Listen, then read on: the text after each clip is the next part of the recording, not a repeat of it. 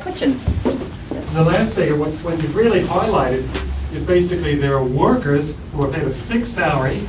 There are the owners who take 100% of the risk, but they get 100% of the profit. So in other words, if the business does well, the workers don't do any better, but the owners do well. If the business does badly, the workers don't suffer, but the, the owners suffer. So is the, the way to get around this, Um, basically, instead of paying a fixed salary, so say, well, I'll pay you X percent of the, of the profits, which means on, you know, if the business does well, the workers do well, if the business does badly, the workers do badly. And that shares the risk and shares the profits. Is that a way? Um, yeah, uh, in regards to the, uh, two things about that. Uh, the first is uh, if things go bad, the workers go bad as well because uh, normally the first cost that you reduce is uh, labor. So you let go a lot of people when, when things go bad. Uh, so it is a risk for everybody if the, if the organization is not doing well.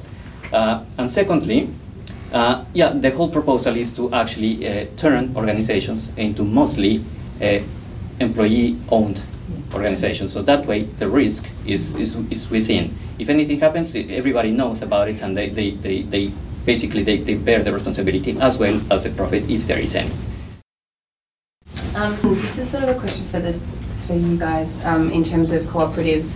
Um, I'm like so on board, but the real question I have is about um, culture, and it was brought up yesterday in terms of we don't have in the West a culture of obligation, um, and I'm just wondering if either of you have given any thought to how because from my understanding of this kind of model, you it's it's an investment of um, it's an emotional investment. It's you know you're really committing to this thing as an employee owner, um, and that like makes me a bit uncomfortable because I've grown up in this world or in this economy where it's like I'll just do what I want. I can quit whenever I want, and yeah, just wondering if either of you had thoughts about that. Yeah, I could say. Um, so it's not the case that all cooperatives have to be owned. Um, in my particular case, the cooperative where I work, um, it's owned by another organisation, and we're seen as the managers or the stewards of the cooperative. So we can come and go, um, and if people want, after a six-month period of uh, proving themselves to be a reliable employee and um, to be astute, they can then apply for directorship if they want to. But not everyone who works there is an owner straight away. Not everyone wants to take that leap. Yes, I was just going to ask about uh, social media. Um, Annika and Cade, um, today people have tremendous power to change governments, more than we've had for a long time, through social media, like the likes of GetUp and Change.org and others. You didn't mention those. Um, I mean, they've actually brought down governments in the Middle East. Um, why not mention those as a means of, uh, social media as a means of gathering opinion and pressuring governments to make changes? Do you want to go first?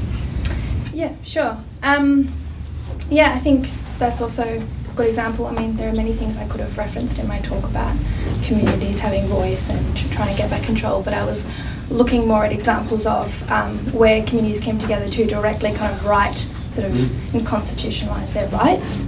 Um, and so, yeah, social media did play a big role in pretty much all of those examples I gave, where, um, you know, a lot of the time the forums were public so people could watch and view the deliberations online as well and make comments. So it was very directed towards, yeah, creating these kinds of constitutionalised documents. But, um, yeah, we do have a lot more of a voice to, you know, with, with social media to kind of voice our opinion. But I think the key is that um, of establishing a way that we can, that is actually heard by the government and actually implemented. So creating the community momentum is really important. That's what Get, It, Get Up is really doing.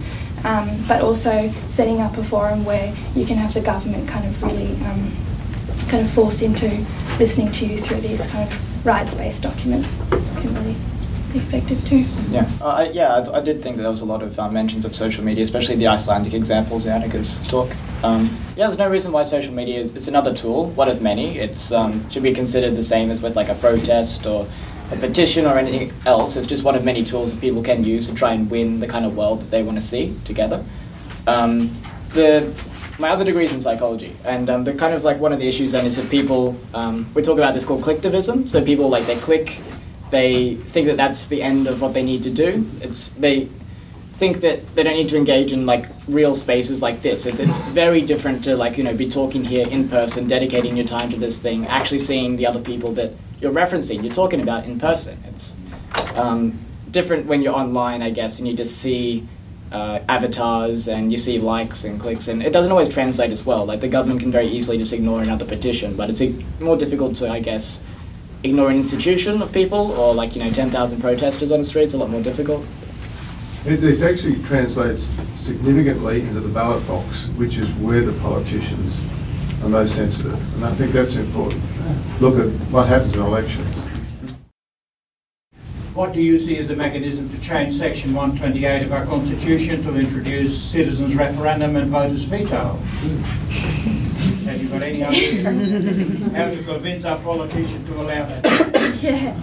Well, um, build local, yeah, get our lo- local groups active. So if we're building these, we want that kind of thing, you know, with the citizen initiative clauses that all those different movements had, you know, we can work with our local councils, build up our local kind of bill of rights around the place, you know, look at successful models like it in the US with CELDF and, um, you know, once we have a lot of success stories, move to the state level, move to the national level. But yeah, referendums are always very fraught, and this seems like there's a lot that we want changed in the referendum at the moment. Yeah.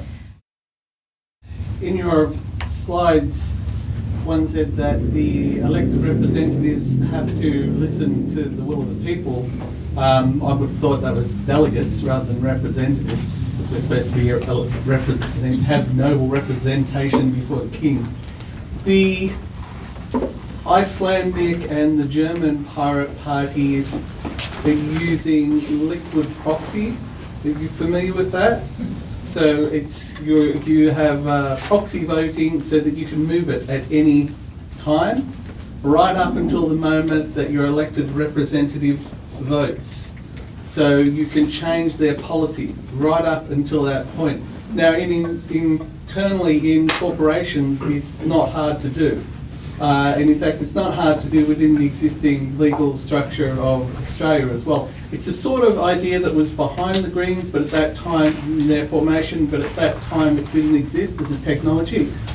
It now does, but they haven't, they ran out of funding to finish their API. But the software is there, there's actually two versions, and they are actually selling it to corporations. So if you're not familiar with it, it's worth looking into.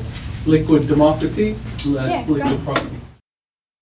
I was just wondering about your ideas when you're talking about people being disengaged. Like, for example, obviously the examples of Iceland and Seldaf, they were amazing, but then you, like in Switzerland, they've had referendums for years and they have really low voter turnout.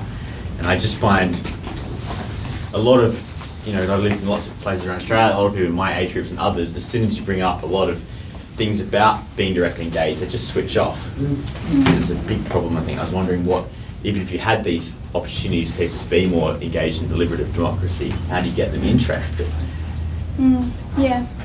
Um, well, I think a big part is people being able to see that something is coming of it, you know, and feeling like they're listening and there's really good outcomes um, in the community that they can view. Can you speak up a bit?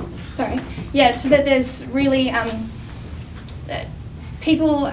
I mean, I don't really know. This is just my idea, but I feel like you know people feel like they would want to get engaged if they can see positive outcomes if they're um, you know voting. So I'm not sure of the situation in Switzerland, and the kinds of things they vote on, but if they see the benefit in the community by the things that they uh, you know engaged in, then um, yeah, you can people can, can feel more engaged. And I just yeah, with the, these examples is that um, yeah, so many people can get engaged, and, and it's not particularly difficult, especially when you have you know the uh, online platforms to have a voice. So it doesn't have to involve like weeks and weeks of work from everyone involved, and um, those who are interested in the decision can you know have a voice. Yeah.